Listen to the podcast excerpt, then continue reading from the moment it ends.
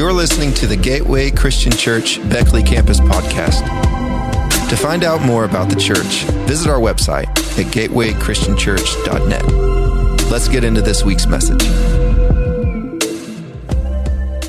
I got a bad joke for you. Ready? Ready for bad jokes, even at home? Ready for the bad preacher joke? I heard that Jupiter and Saturn were canceled this week for not social distancing. They won't be able to get back together for 60 years. I'm sorry, that's really bad, but that's the next time the star, that star will be seen again. Today's the last Sunday of 2020. It's hard to believe, isn't it? Philip, our teen minister up at St. Albans, has a sweatshirt, and he was wearing it this week, and it said 2020 was the worst year ever. And you know, I want to challenge that this morning. I want to tell you that 2020 probably hasn't been the worst year. It may have felt like it, but there's some really cool things that God did in this year, and it made it a great year. Now, I understand you people are probably saying, wait a second, all the stuff that's uncertainty for going into 2021. And the reality of it is the start of next year might look a whole lot like the end of this year. I mean, the president-elect Biden said, he even claimed at the Queen Theater that we would be entering the darkest time of COVID. And no doubt that's kind of depressing when you hear those words. And no doubt 2020 has been a rough year. But I want to show you something in Scripture that I don't know if you've ever really considered. And honestly, this was when I received the message this week from St. Albans and Taze Valley and Marmette. We all preach the same message. We all use the same songs. It's one of the cool things about being one church in multiple locations. This one really challenged me, and it made me really started to think. And I want to show you, first of all, in 1 Thessalonians 4:13. We might have grieved this year, but we didn't grieve like the rest of the world. We grieve, as the Bible says, with hope. Now, I don't know if you know this, but why is that? Because we believe in a powerful, loving God who knew something about this world before it was even created. We have the mind of Christ. We know that God works in the dark, and that's what I want to talk about this morning. God works in the dark. We know that he does some of his best work after the sun goes down. Let's not listen to all the people of the world who speak the darkness over us. Let's let the Savior, our Jesus, who said, I am the light of the world. That's what he said in John 8:12. I am the light of the world. And then he says this, because I am the light of the world, you are the light of the world. That we have something that we can offer to the ones who fear and live in darkness. Now, you all know before I get into this message that I'm afraid of the dark. I told you about the experience I had when I was in teen ministry in my church growing up, and they went spelunking. And if I knew that it meant to go in a cave and shut off the lights, I wouldn't have went. But I remember getting back in there, and our youth group leader with our little tour guide said, now we're going to get back here, and we're all going to turn off our lights. I said, no, we're not. And he said, oh, yeah, that's what we're all going to do. And there was about 19 of us. I said, no, we're not. I said, you all can turn your lights off, but I'm going to leave my lights on. He goes, no, I've got a lesson I want to teach in the dark. I said, teach it all you want. I'll go around the corner and keep my light on, all right? I'm not going to go in the dark with all you all. And he's like, oh, no, you have to. And I said, listen, I'm keeping my light, and this is how it's going to be. You know, I'm sorry. So he took into all the sponsors. I went around the corner. I was able to keep my light on. I missed the whole darkness lesson. That's fine. Because you know what? My God is God of light. And it's okay to be scared of the dark, all right? But from the very beginning, I'm talking the beginning. In Genesis 1, we read this. Listen to this. In the beginning, God. I love that next word. In the beginning, God. So what that's saying is that before all things, guess who has always been here? God. Said, God created the heavens and the earth. Now the earth was formless and empty, and darkness was over the surface of the deep. And the Spirit of God was hovering over the waters. And then God said, let there be light, and there was light. So God saw that the light was good, and he separated the light from the darkness. And then God called light day, and the darkness he called night. And now look at the very next, and I've highlighted here. And there was evening, and there was morning on the first day. And God said, let there be a vault between the waters that separate water from water. So God made a vault and separated the water under the vault of the water above it. And it was so. And God called that vault sky. And notice again, and there was what? Evening, and then there was morning the second day. And it goes on and on like this all the way through the sixth day. Doesn't it seem odd to you that every day starts in when? The evening, not the morning. Now, how do you all start your day? Do you all start your day in the evening? No, you started in the morning, right? And how many of you all have to have your coffee? How many of you all have, that everyone knows that you let them have their coffee before you say anything to them? Okay, if you don't know that, just let that happen. But it's interesting. We start our day in the morning. But God has always started his day in the evening. Right in the middle of the day is the dark of night, according to God. Power Review 2020 and the upcoming 2021, don't be discouraged. Don't let the forecast in darkness, because you know that even in the darkest part of night, the morning light is on its way. Don't miss what God is doing in your life right now. Don't miss the opportunity to shine. Someone says the darker it gets, the brighter your light will shine. How many of y'all know this? It's always darkest before the light. Right? But it's in the middle of the day. Note that how God created the days, that even the darkest time at night, that's when God's working. There was evening, and then there was morning. And it's kind of comforting for you all that are scared of the dark like me, okay? Because what do we do a lot of the time in the dark? What do you all spend most of the time doing in the dark? Sleeping. And guess who's watching over us? See? Little things like that matter to me, I think.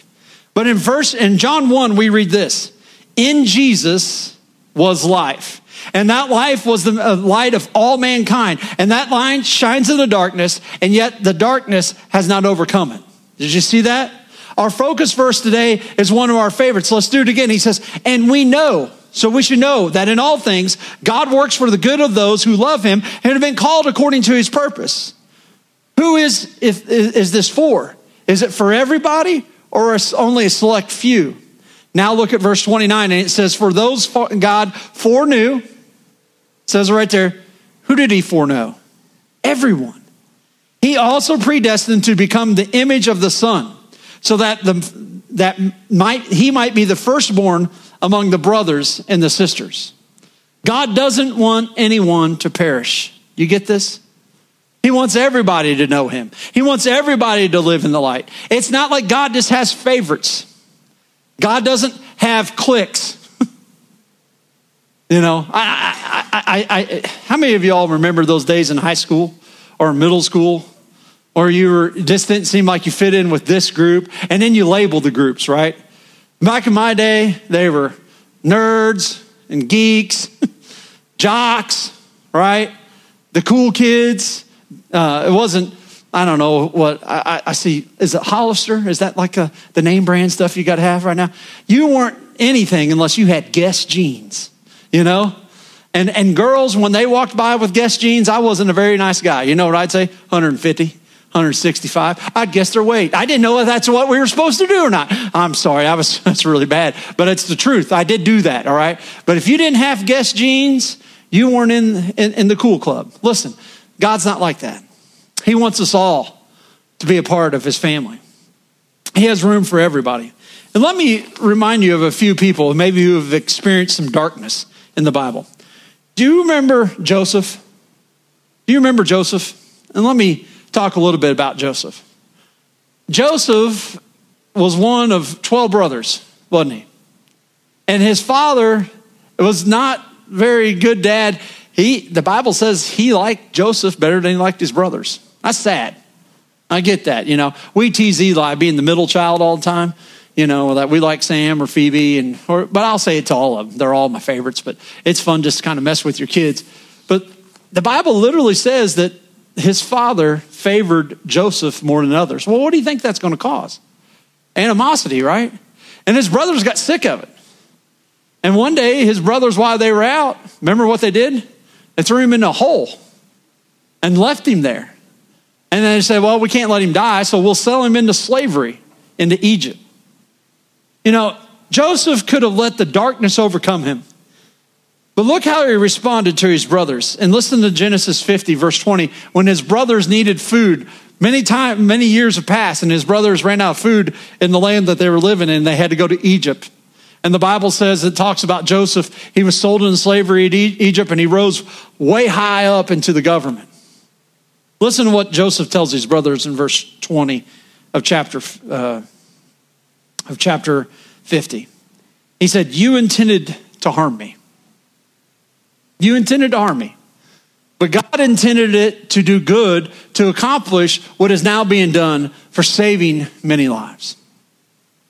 Have you considered Joseph when you think it's dark? Have you considered not only Joseph, but have you considered Job? God works in the dark, doesn't he? But think about Job here. How about Job? He was a blessed man, had a lot of good things going on in his life. And then God and Satan have this debate of who was going to happen. And he says, look, everybody will turn away from you. Satan tells God, and he said, have you considered my servant Job? And he let everything kind of happened to Job, if you remember.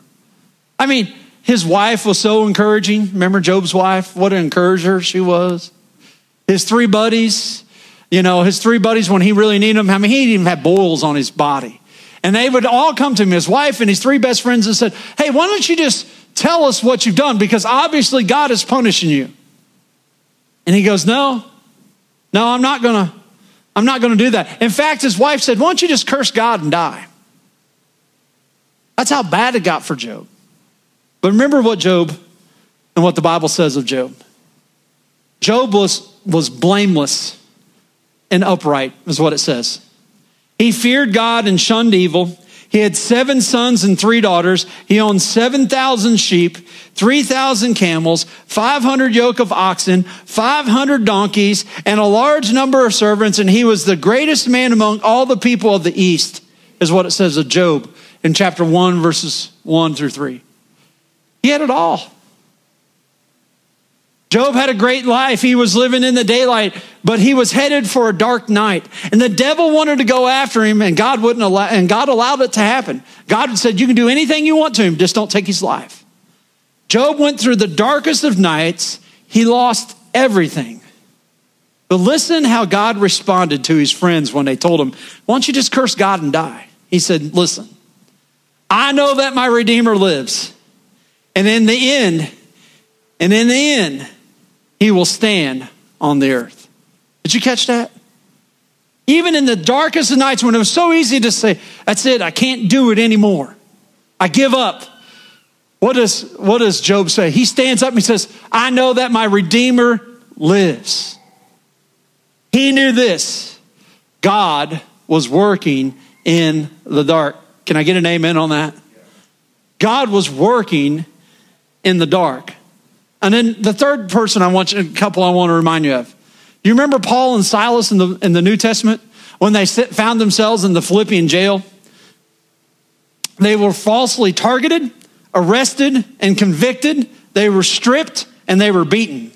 And they were thrown into prison, according to Acts chapter 16, verses 20 through 23. And they were in the chains in the dark, and they were put into the inner cell. No windows, filled with dampness and darkness. Oh man, just talking about that gets me going. Do you remember their response? Don't you? Luke writes in Acts 16, verse 25, listen, about midnight, that's about as dark as it gets, Paul and Silas were praying and singing hymns to God, and the other prisoners were listening to him. You know what Paul and Silas were doing in the middle of their darkest time? Singing, praising God. They weren't afraid. They weren't discouraged. They weren't given in. They were not going to be depressed and defeated. Because you know why? They knew God was working in the dark. God's working in the dark. It would be easy for us to focus on the darkness that we're in. The These are unprecedented times. No one's lived through this. Do you got anybody in your family that was here in the Spanish flu? I don't. We could talk about fear and worry and distances and masks and sickness and death. We can talk about positivity rates and the number of cases that have happened and the number of deaths that have taken place because of this virus. But here are 5 ways I think about God and what he's doing right now. I think he's working in the dark. Let me show you how he worked this year. He's working to strengthen families. Have you ever spent this much time with your family as you have than this year? Ever? No. I know we have. You know what we did on Christmas night? Right, I didn't do that. But you know what I did? I spent time playing a card game that my grandparents and myself and I remember as a family on Christmas used to play together.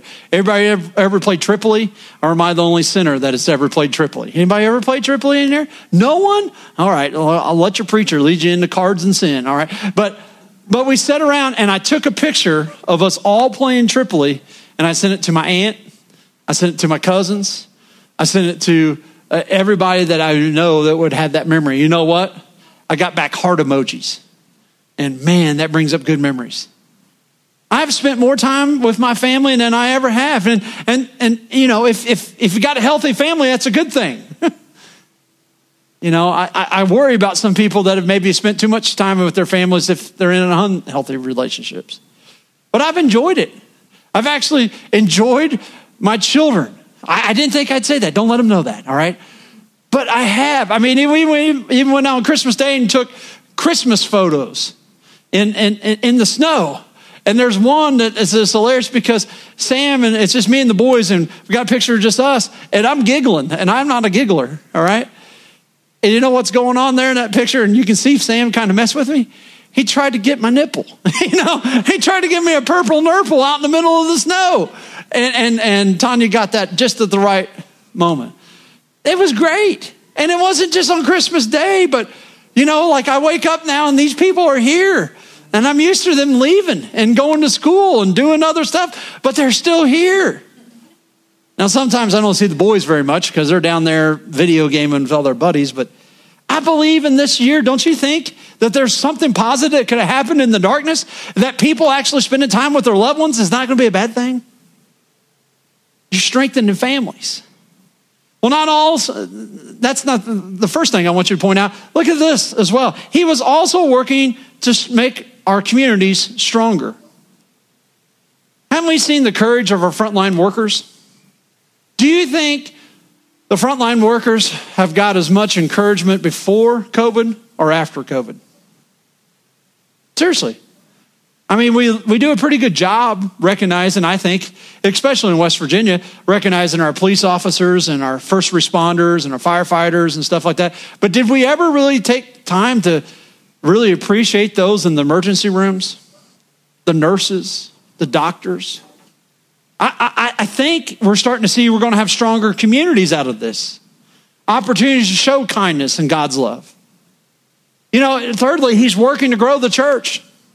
I know a lot of churches are suffering, but our church has grown through this. Not just in numbers, but in bodies and presence, people giving their lives to the Lord, and not only in financial giving and offerings, but we've seen growth in the church.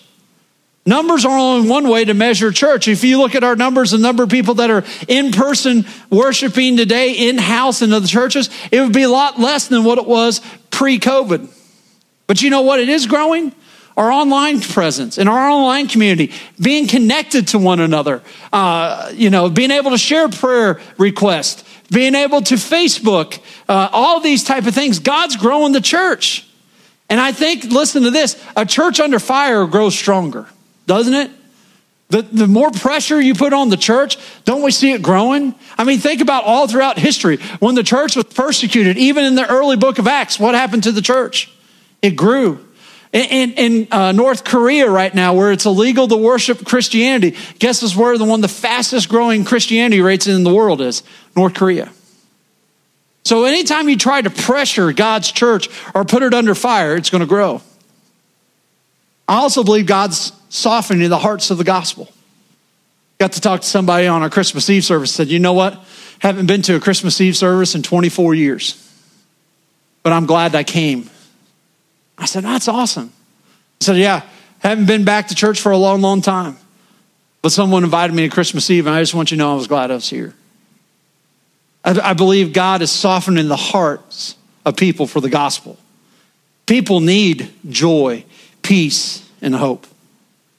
And then finally, I want to say this. He's preparing a place for us there. The troubles of this life serve to remind us what God has in store. Yes, there's a lot of death. Yes, there's a lot of people going through suffering. But if they are in Christ, those deaths should be celebrations. Because no longer does anybody have to worry about COVID that's in Christ. No longer does anybody have to worry about cancer if they pass from this life, if they're in Christ. No doubt 2020 has had its challenges. We could call it dark. Perhaps 2021 would be filled us with this ongoing crisis in our mind.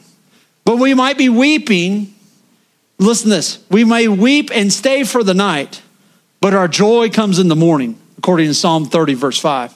There might be weeping in the night, but our joy comes in the morning.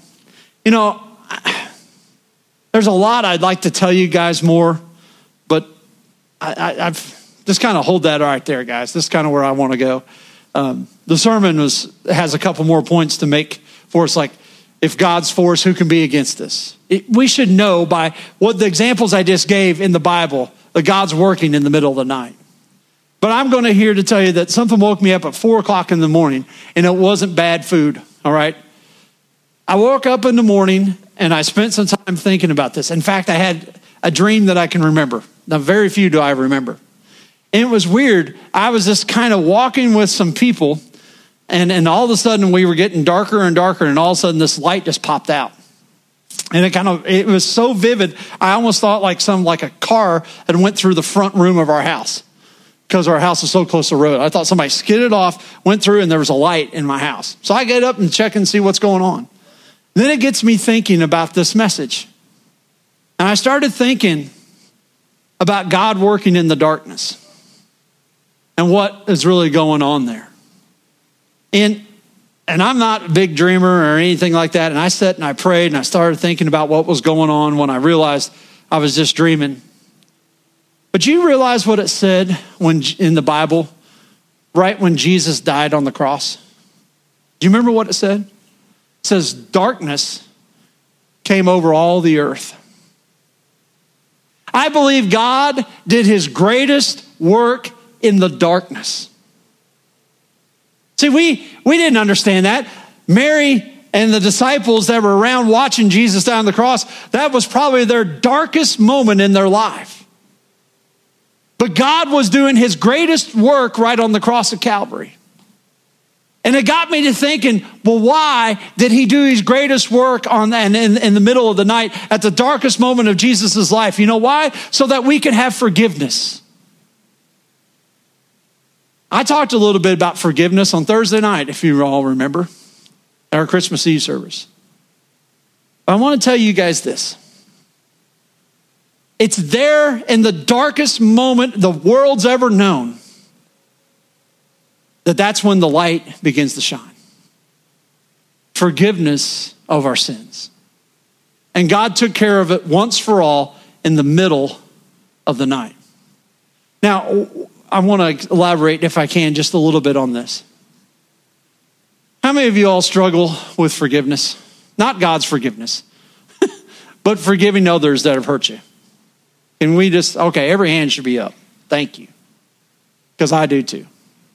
Let me tell you why you struggle with forgiveness. You know why? Because it's a control issue. Like, for example, Dwayne and Sam had an encounter on the basketball court, right? And your thumb got jammed, right? You weren't mad at him. Go ahead. You got something you want to say, right? No. They weren't like fisted. No, it was an accident. You caught your thumb on Sam's chin. It jammed, right? Is that kind of how it went or something? He hit your hand. He told me he did it on purpose. 2 weeks in a row. He's done it. Yeah, but I've forgiven him. Yeah. Let me tell you why, and this is just an example. You know why it's hard to forgive somebody? Because you stay in control if you're angry. You stay in control. Because nothing that other person's ever going to do is going to be right. If you truly got upset with somebody, me too, myself included, and this is what woke me up at 4 o'clock. Because also in my dream are a list, I saw people's faces that I know I haven't forgiven. And it was like God was like saying, you want to stay in control here because you want to have the upper hand. And then it reminded me on the cross. If God wanted to have the upper hand, Jesus wouldn't have died on the cross. God does his greatest work in darkness. Because when you forgive someone, you release the control. You release the vengeance. You release yourself and say, okay. And it's exactly what God has done for us in Christ. Because when he looked at us before, he couldn't be around our sinfulness. Our sinfulness put him in a terrible position because the Bible says no sin would ever go unpunished. And so God was left to do the punishing. And so in the middle of the night, in the darkness that covered all the earth, you know what God does once for all? He releases the control of anger for those who accept what his son has done for them. So if God could do that for us, the message in my dream this morning was what? You can do that for others. Even if they don't ask for it. Because are there a lot of people walking around this earth that haven't asked for God's forgiveness? Are there a lot of people on this earth that haven't accepted what God did in that darkest hour? You know, friends, 2020 has been an unbelievable year. But you know what God does ultimately at the cross of Calvary? I don't know if you guys can find this one in your slides, but look what Isaiah 43:18 says. God spared Job's life. He gave him back more than what he ever had. And notice what God says in Isaiah 43:18. Forget the former things. Do not dwell on the past. You know what God ultimately does for us in Christ Jesus? He not only forgives us, but he forgets as far as the east is to the west. That's one thing I don't have the ability to do. I can forgive someone, but I still remember. But that's not like that with God. God says it very clearly, I will forget what you did in the past. You know how freeing that is? Because if you're like me, when we know that we're in the wrong, I hope you all realize this. I've been in the wrong a lot. In fact, I can get in the wrong in a matter of seconds, if you allow me to. And when I know I've wronged someone, do you act differently around the person you wrong? Yep, we do. Why? Why do we do this? Because we're ashamed. But do you realize what God's saying here? That in Christ, he forgets what we've done to him. And you know what? It restores our relationship with him. So it is true when the Bible says, if God be for us, then who can be against us? When we read in Romans this morning. Or as we read later in Romans, who can separate us from the love of God? And I guess what I'm really trying to bring home to us is at the very darkest of the whole earth, God says, look, I forgive you, I love you, and I want to have this relationship with you. How many of you, I talked about the blessings of family. I'm just going to finish with this so we can tie it all together. If you're honest, you don't have to shake your head on this one because this might get you in trouble. The more you know your family, the more they know you, right? And in some of the ones that you're closest to, do you find yourself doing some of the most awful things to? Don't have to shake your head on this. Yes, we do. And sometimes it's so hard to repair and reconcile those relationships. But if there's true forgiveness that takes place, you know what ultimately happens? You get closer, don't you? You get closer with people that love you enough to love you in the moments of your weakness, that love you in spite of you, that love you with your garbage and your nastiness, and they still choose to love you. You know what that makes you do? It makes your relationships get stronger if you allow forgiveness to take place. Listen to me. How do I know that God loves me? I know He loves me because I am not the best person in the whole world. I am not like Job. I couldn't say I'm pure and blameless. I'm a man who has a lot of sin in my life, but I know one thing, that every time I go to God and ask Him to forgive me and that I'm ashamed for what I've done, you know what He does? He doesn't say, you've already been to me 100 times over this. You know what He does? Come here, Russ. Come close. Parents, your children will disappoint you. They will fail you. They will rip your hearts out sometimes. But when those relationships are restored, it's the most beautiful thing. Husbands, wives, your spouses will drive you bonkers. But when those relationships, when you can find pure forgiveness and love in the darkest of times, this is what 2020 has taught me more than anything else.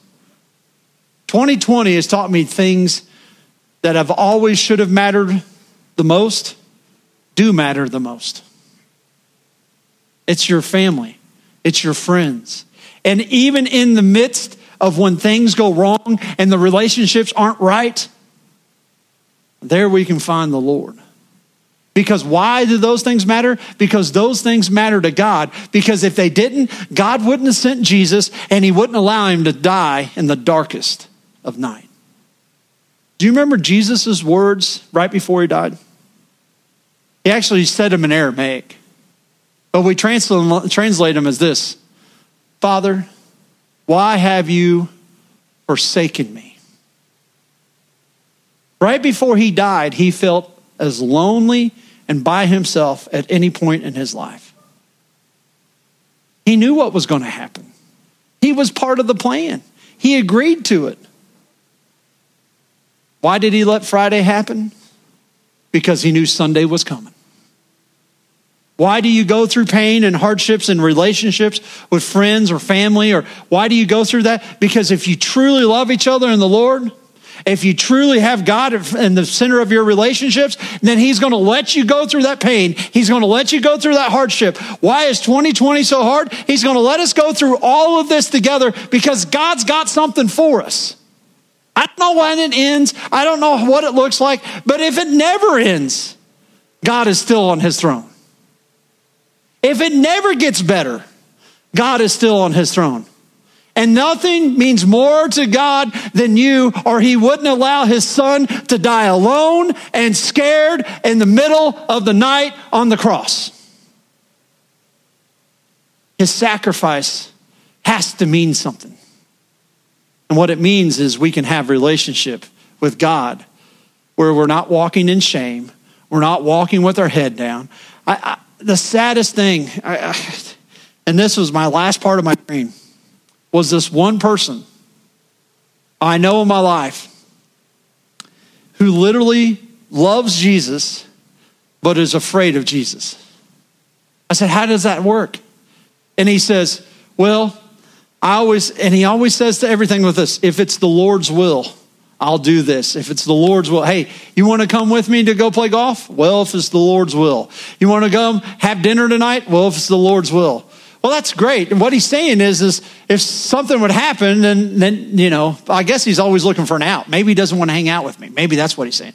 I don't know. But what he's saying is if it's always God's will, and then when you get into this relationship, when you say, well, what do you really mean by that? And he goes, well, I'm just praying that when I die and I stand before God, that God will forgive me. No, we need to have this talk about what it means to have a relationship with God. God doesn't just kind of forgive us. He completely forgives us. He completely forgets all of our past sins and our sins that we're committing, and he wants a relationship with us. But I think there's a lot of Christians walking around who, if they're honest, feel this way about God. Yes, I understand that Jesus died on the cross, and I accepted that, but he still knows that I'm a sinner. Yeah, he does. And guess what? He wants to have relationship with you. And that's the thing I think our society is completely lost. We feel like one minute we're in heaven, the next minute we're in hell. Because we've said a cuss word, we've seen something we shouldn't see, we've hurt someone the way we shouldn't have acted, and then somehow we're out of relationship with God. It does not work that way. You either accept what he's done on the cross of Calvary, or you still have a works-favored religion. It's not about religion, it's about a relationship. And I see so many spouses and marriages that go way off on this when they just say, well, you didn't pick up your socks. You didn't do the dishes. I hold this against you. This is why we don't have a relationship. You didn't do this. You did this. You did that. I'm serious. If I could just get the sumo suits, you know what I'm talking about, the big puffy sumo suits, and put them on the husband and wife and just shut the door and leave them there for 10 minutes, 98% of everything would be worked out, all right? Because they couldn't hurt each other or anything like that. But I'm serious. It turns into, well, here's what you did to me, and here's what you did to me. If we do this with God, we don't understand the relationship and why Jesus went through what he went for. God doesn't want, I do this for you, God. Do you see? Now you like me. I went to church today. God doesn't want, well, I cussed today, you know, so I guess if I died now, I'd go to hell. That's not what this is about. Because parents, the closest thing I can get to is a parent relationship with the child. My children will disappoint me. But do you stop loving them? No. And what you're trying to implore on your children as they're talking to their friends and as they're developing friendships and relationships, is this very idea and say, look, your buddy's going to mess up and they're going to hurt you. But are you going to forgive them? And if they say, nope, not, I'm done with them. Your people, your children are going to be very lonely in life. Because life is a lot about saying these two words, I'm sorry. Because I'm sorry ties with you're forgiven. What we are doing with Jesus, ultimately, is we're telling God, I'm sorry. And God, through Jesus, says, you're forgiven. That's why I think 2020 has been a decent year. Because God does some of his greatest work in the middle of the night. Will you pray with me?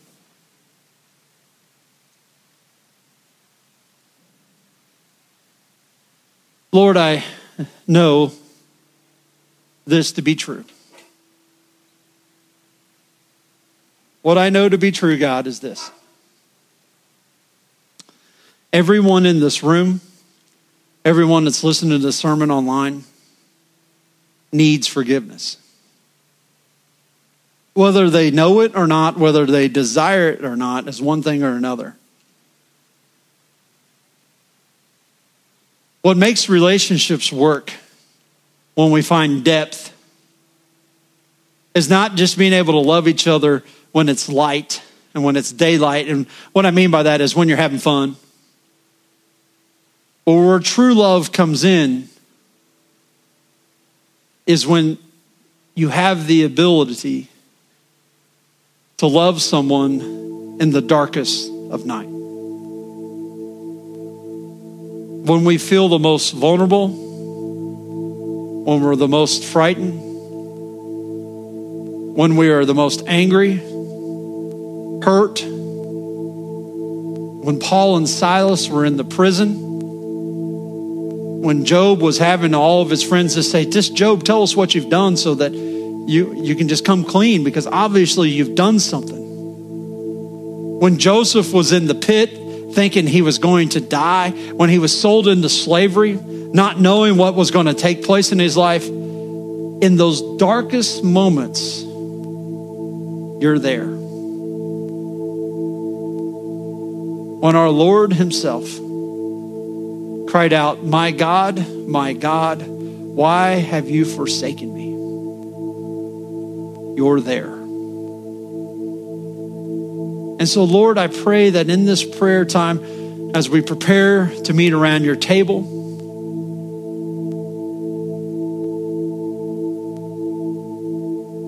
the night before Jesus was to be betrayed and crucified, the Bible says he took bread and broke it and said, "This is my body given for you. Do this in remembrance of me." And likewise, it says after supper, he took the cup and said, "This juice, this wine, this drink represents the blood of the new covenant that is shed for the forgiveness of your sins." And every time we come around the table and we hold these emblems, we are proclaiming that dark hour when darkness fell on all the earth, when Jesus died. But also, it's in that very moment that we find forgiveness of our sins and the promise of eternal life. It's in those very dark moments in our lives that if we are willing and able to be slow to speak and quick to listen and open up our ears and our hearts, that Father, we will find you working. So I pray not only for communion, but for the time of decision that will follow after. If there are those who feel like they are in fear of you, will they come and just receive what you've done? Will they finish this year and looking into the next year, not with a blind hope that says, well, it's going to be better, it has to be, than 2020, but the reality that says it's going to be a better year because I'm going to be with Jesus. And I'm going to walk with him, and I'm going to talk with him, and I'm going to do my best to try to treat the others the way that he has treated me. I'm going to forgive others as he forgave me. I'm going to love them as he's loved me. So my prayer, Father, is that as we sing, as we commune, and as we make decisions today, whether we're here or at home, that, Father, that these decisions will change us, will change our relationships. And I'm promising the devil's going to come after us in the darkest of hours, and he's going to remind you, no, that's all just garbage what Russ said. No, it's not. Because Paul and Silas were ever sing in prison. Job received back to him 10 to 100-fold of what you had given him before. Joseph was able to turn his hatred, anger, and vengeance over to you, and you allowed him to help not only his brothers and sisters, but his entire nation. And it starts with two words: I'm sorry. Bless this time of communion, I pray in Jesus' holy name, and all God's people said.